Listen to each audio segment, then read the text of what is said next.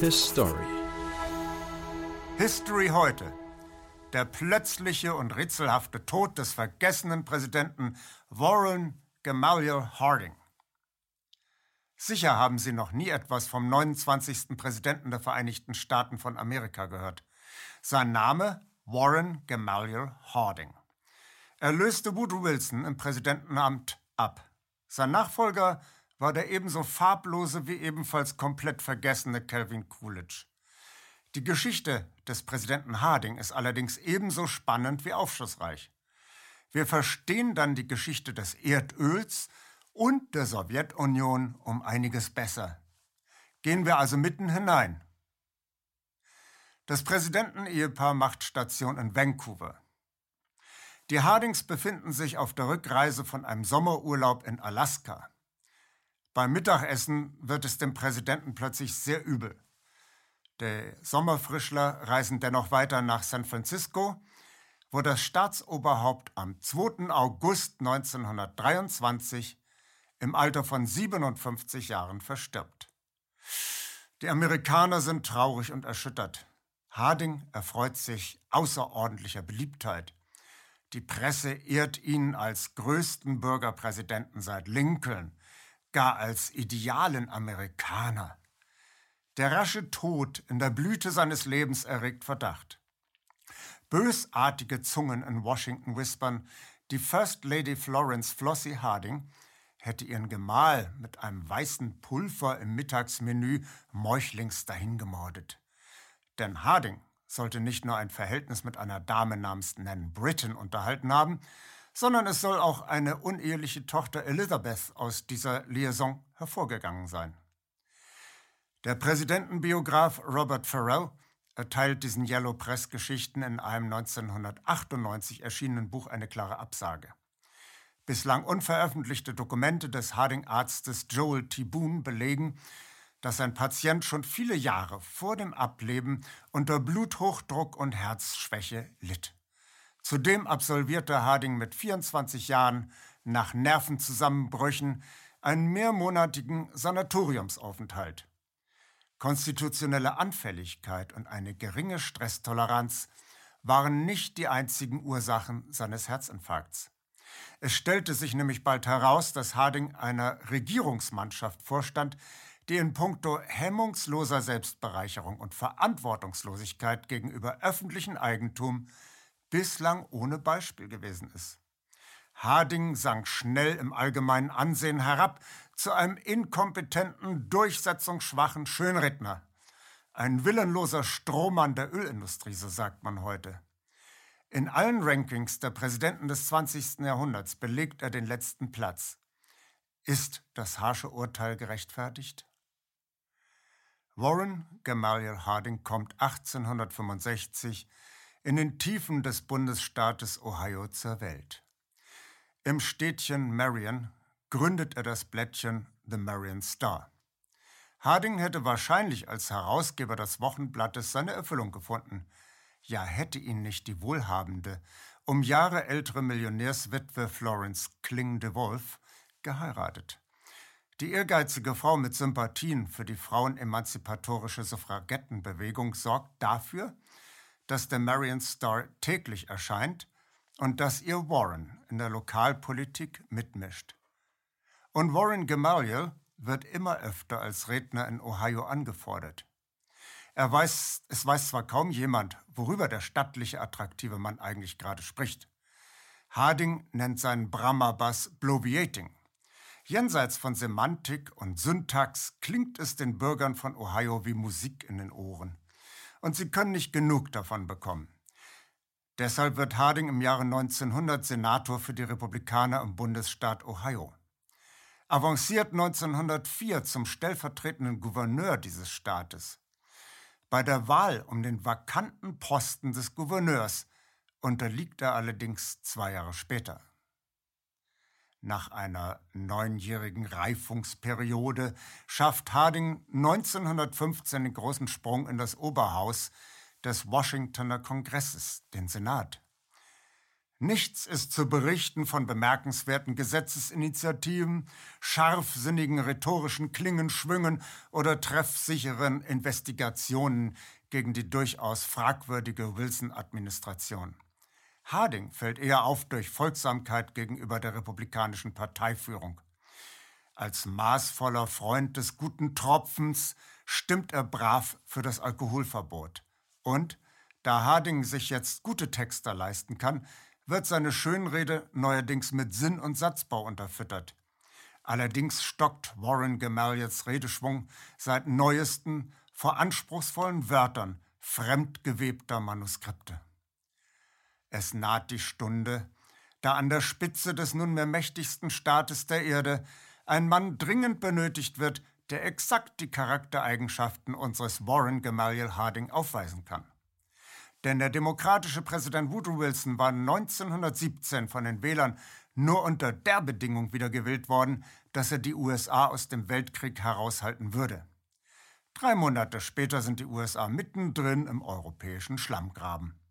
Und Wilson will die Welt neu gestalten, hin zum Schönen und Guten, so sagt er jedenfalls. Genüsslich zitieren republikanische Abgeordnete aus einem vielgelesenen Buch in dem John Maynard Keynes schonungslos darlegt, wie Wilson bei den Pariser Friedensverhandlungen von dem französischen Präsidenten Clemenceau und Lloyd George aus Großbritannien an der Nase herumgeführt wird, wie ein Tanzbär. Der oberste Souverän der USA, der Wähler nämlich, hat genug von amerikanischen Weltbeglückungsvisionen.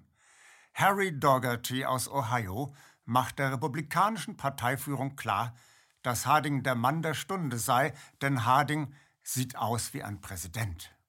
Das leuchtet den Führern der Grand Old Party ein.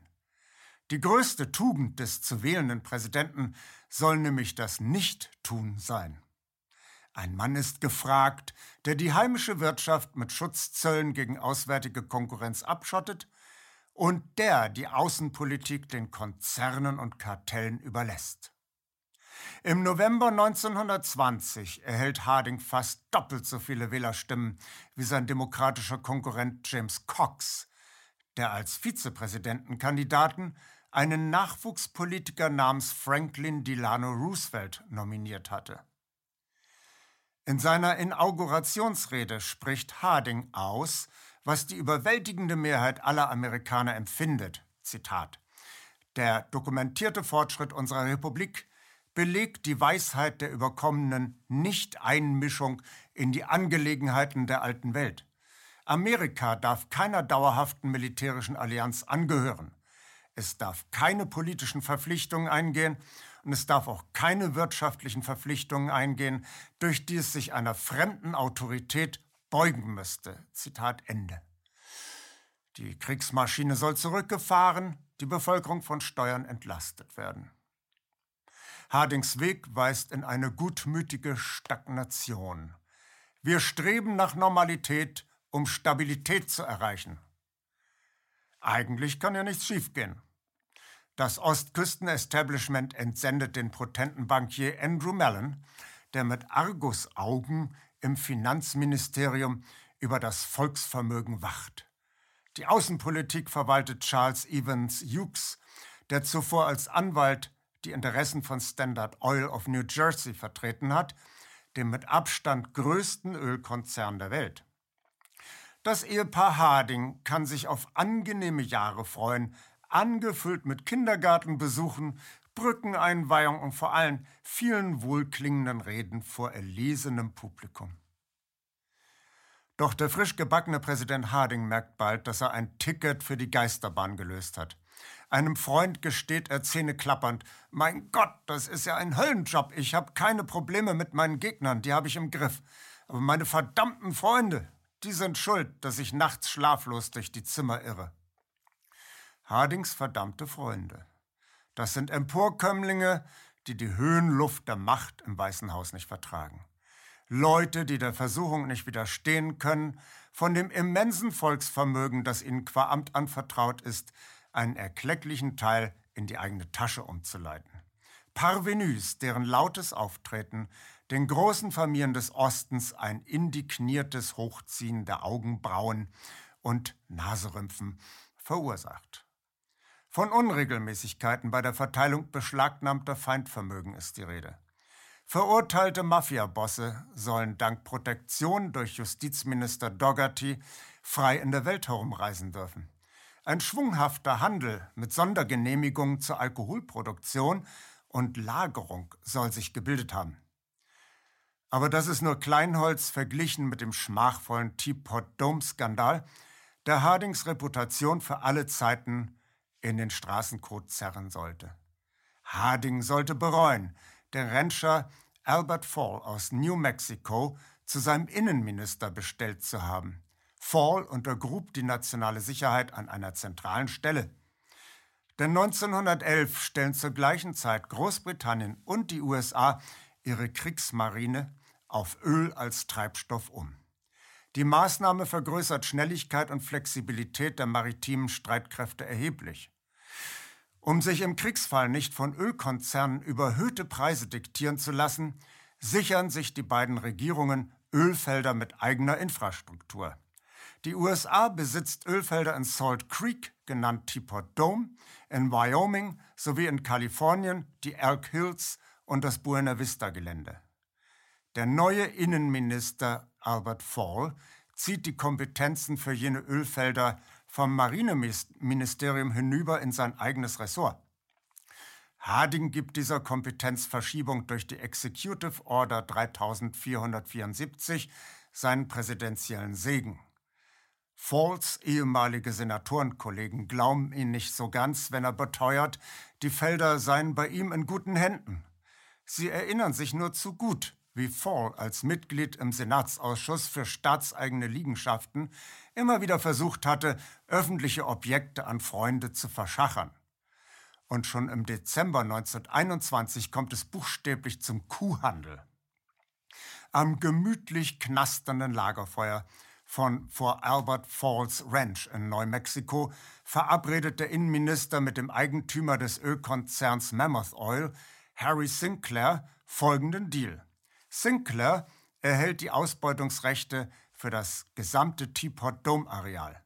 Im Gegenzug baut Sinclair eine Pipeline zur Atlantikküste. Dort installiert Sinclair große Lagertanks und verpflichtet sich, diese stets vollgetankt für die Bedürfnisse der Kriegsmarine bereitzuhalten. Als erstes kleines Dankeschön spendiert der Ölmagnat dem wackeren Politiker-Rancher sechs jungfräuliche Kühe, zwei Zuchtbullen, zwei Eber, vier Sauen und für den Altknecht einen englischen Rassehengst.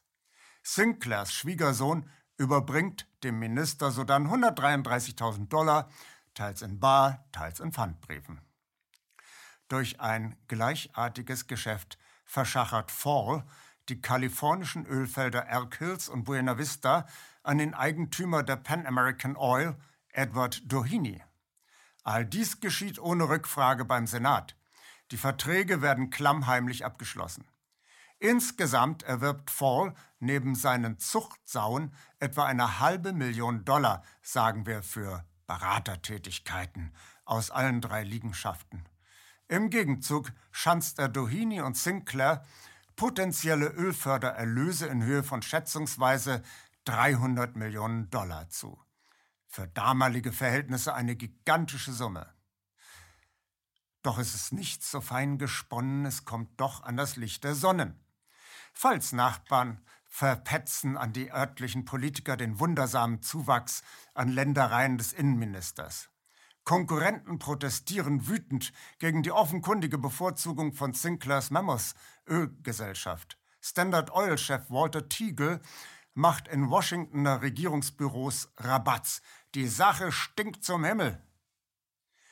Erschrocken tritt Albert Fall im April 1923 zurück und Harding fällt im August tot um.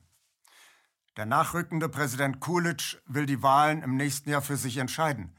Darum feuert er die Harding-Clique ohne feierlichen Zapfenstreich. Der Vorstoß von Coolidge, die skandalösen Transaktionen von zwei Anwälten der großen Ölkonzerne untersuchen zu lassen, wird vom Kapitol abgewehrt.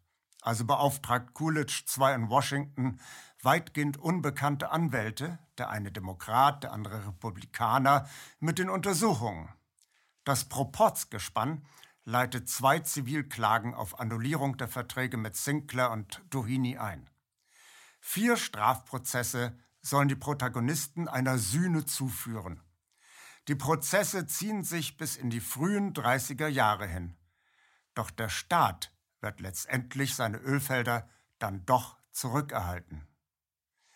An dieser Stelle hört für die meisten Chronisten die Geschichte des Harding-Skandals auf. Dabei wird es aber erst hier so richtig spannend. Denn bei Lichte betrachtet richten sich alle tatsächlich erfolgten Strafen und Sanktionen ausschließlich gegen eine einzige Person, Harry Sinclair. Die Annullierungsklage gegen seine Mammoth Oil hat schon im ersten Anlauf Erfolg. Strafprozessual wird Sinclair zu sieben Monaten Haft verurteilt. Aber man staunt, nicht wegen Bestechung, sondern weil er dem Untersuchungsausschuss nicht in ausreichender Weise zugearbeitet hat. Völlig anders gehen die Gerichte mit Sinclairs Ölmagnatenkollegen Edward Doheny um. Nach erstinstanzlichem Urteilsspruch darf er seine Ausbeutungsrechte für Elk Hills und Buena Vista behalten. Erst in der Berufungsverhandlung gehen diese für Doheny verloren. Vollends zur reinen Phase pervertiert dann der Strafprozess gegen Doheny. Die Jury ist von Anfang an erkennbar auf Seiten des Pan American Oil Besitzers.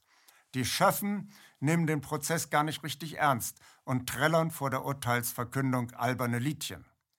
Doheny wird freigesprochen. Welche Gründe könnte diese offenkundige Ungleichbehandlung zweier absolut identischer Fälle haben? Sowohl Sinclair wie Doheny sind aus bescheidenen Verhältnissen zu Ölmagnaten aufgestiegen. Doch während Doheny sich auf einträgliche Nischen abseits der führenden Ölkonzerne beschränkt, fordert Sinclair die Vormachtstellung der Standard Oil of New Jersey offen heraus. Er sucht das Duell auf der Bühne, die von allen Ölkonzernen als entscheidend äh, erachtet wurde. Russland betrachtete man als Hauptgewinn des Ersten Weltkrieges, denn man nahm allgemein an, dass die russischen Ölreserven die Ölreserven der USA übertreffen. So fasst Michael Tenzer die Stimmung der frühen 20er Jahre zusammen. Die riesigen Ölvorkommen um Baku waren durch Rothschild, die Brüder Nobel und Royal Dutch Shell erschlossen worden. Die Zusammenarbeit mit dem zaristischen Sicherheitsdienst Ochrana hatte sich für die Ölkonzerne gut bewährt, also unterstützte man zunächst die Weißgardisten unter General Denikin. Harry Sinclair steuerte 1919 eine 8000-köpfige Privatarmee aus der eigenen Portokasse zur Gegenrevolution bei. Jedoch setzten sich die Bolschewiken als Ordnungsfaktor in der Region durch. Sinclair brüstet sich nun mit seiner Freundschaft mit Lenin und trifft sich 1923 in London mit dem sowjetischen Botschafter Leonid Krassin. Krassin arbeitete lange Zeit als Ölingenieur in Baku. Kurz darauf reist Sinclair mit großem Gefolge nach Moskau. Dort wird ein Vertrag unterzeichnet, der Sinclair beauftragt, die Ölfelder in Baku sowie Ölquellen in Nordsachalin mit neuester Bohrtechnologie zu bestücken. Er verpflichtet sich, mindestens 115 Millionen Dollar in diese Modernisierung zu investieren. Sinclair garantiert der sowjetischen Regierung in den USA ein gigantisches Kreditpaket für die Bolschewiken zu akquirieren. Rein zufällig wurde gerade in diesem entscheidenden Augenblick in den USA eine Pressekampagne angefacht, die als Teapot Dome Skandal Dohenys Schuldanteil ausblendet und den Namen Sinclair mit der größten Korruptionsaffäre der USA untrennbar zusammenschweißt. Es ist undenkbar, dass irgendjemand aus dem Finanzestablishment der Ostküste einem Kreditkonsortium beitritt, das von Harry Sinclair angeführt wird. Sinclair kann seine vertraglichen Bedingungen nicht erfüllen und die Sowjetregierung kündigt den Kontrakt auf. 1925 beginnt eine überaus fruchtbare Kooperation zwischen der Standard Oil Tochter Vacuum Oil mit dem sowjetischen Öldistributor Azneft. 800.000 Tonnen Rohöl werden aus der UdSSR nach Ägypten verschifft um dort als Dumpingware den Shell-Konzern in Bedrängnis zu bringen. Esso-Propagandist Ivy Lee sorgt für positive Berichte über die UdSSR in den Zeitungen der USA. Im großen Stil modernisiert Esso die sowjetische Ölinfrastruktur. Die Esso-Hausbank Chase finanziert eine moderne Bahn von Grozny an die Grenze der Sowjetunion. Währenddessen mutiert der Bankräuber Josef Wissarionowitsch Dschugashvili aus dem georgischen Tbilisi zum gefürchteten sowjetischen Alleinherrscher Josef Stalin. Stalin öffnet die Sowjetunion dem US-Kapital. Neben der Rockefeller-Dynastie investieren nun auch Magnaten wie Errol Harriman oder Henry Ford im Arbeiter- und Bauernparadies. Im Gegenzug lässt Stalin alle Kommunisten ausrotten. Nach Beseitigung des Harding-Sinclair-Netzwerkes ist der Weg frei für die ungehemmte Ausbeutung sowjetischen Bodens und sowjetischer Arbeitskräfte. Ohne Gewerkschaften, ohne störende Grundrechte der Arbeiter. Und Sinclair? Seine unermüdliche Lobbyarbeit bei der Harding-Regierung bringt ihm zehn Jahre zermürbende Gerichtstermine ein. Sinclair Oil bleibt zwar ein Imperium, aber Esso und Shell haben den Außenseiter nicht länger zu befürchten. Dass ich nicht vergesse, Ihnen zu erzählen, den Regenten Harding begleitet ein Teil seines Gefolges auf der Fahrt über den Acheron. Seine Frau stirbt 1924. Hardings Leibarzt Sawyer stirbt wenige Monate nach seinem prominenten Patienten. Ebenfalls kurz nach Hardings Sterben sein persönlicher Berater Colonel Felder, John King, Intimus des Harding-Förderers Dougherty, sowie Doughertys Mitarbeiter Hatley. Wir lernen aus der Vergangenheit, wie wir die Zukunft besser machen. His Story KenFM ist crowdfinanziert und unabhängig. Leiste deinen Beitrag zu freier Presse und unterstütze unsere Arbeit finanziell. Wenn du zukünftig keine Beiträge verpassen willst, abonniere den KenFM Newsletter und installiere dir die KenFM App für iPhone und Android. Weitere Informationen auf kenfm.de/support. Hallo Community. In diesem Video möchten wir euch das Thema Bitcoin ans Herz legen. Wir werden euch erklären, was Bitcoins sind, wie man damit bezahlen kann und welche Bedeutung diese Währung für KenFM hat. Viele von euch haben sicher schon von Bitcoin gehört oder nutzen es sogar privat. Wie ihr KenFM mit Bitcoins unterstützen könnt und warum das für uns aktuell sehr wichtig ist, verraten wir euch jetzt. Das ist ein Bitcoin.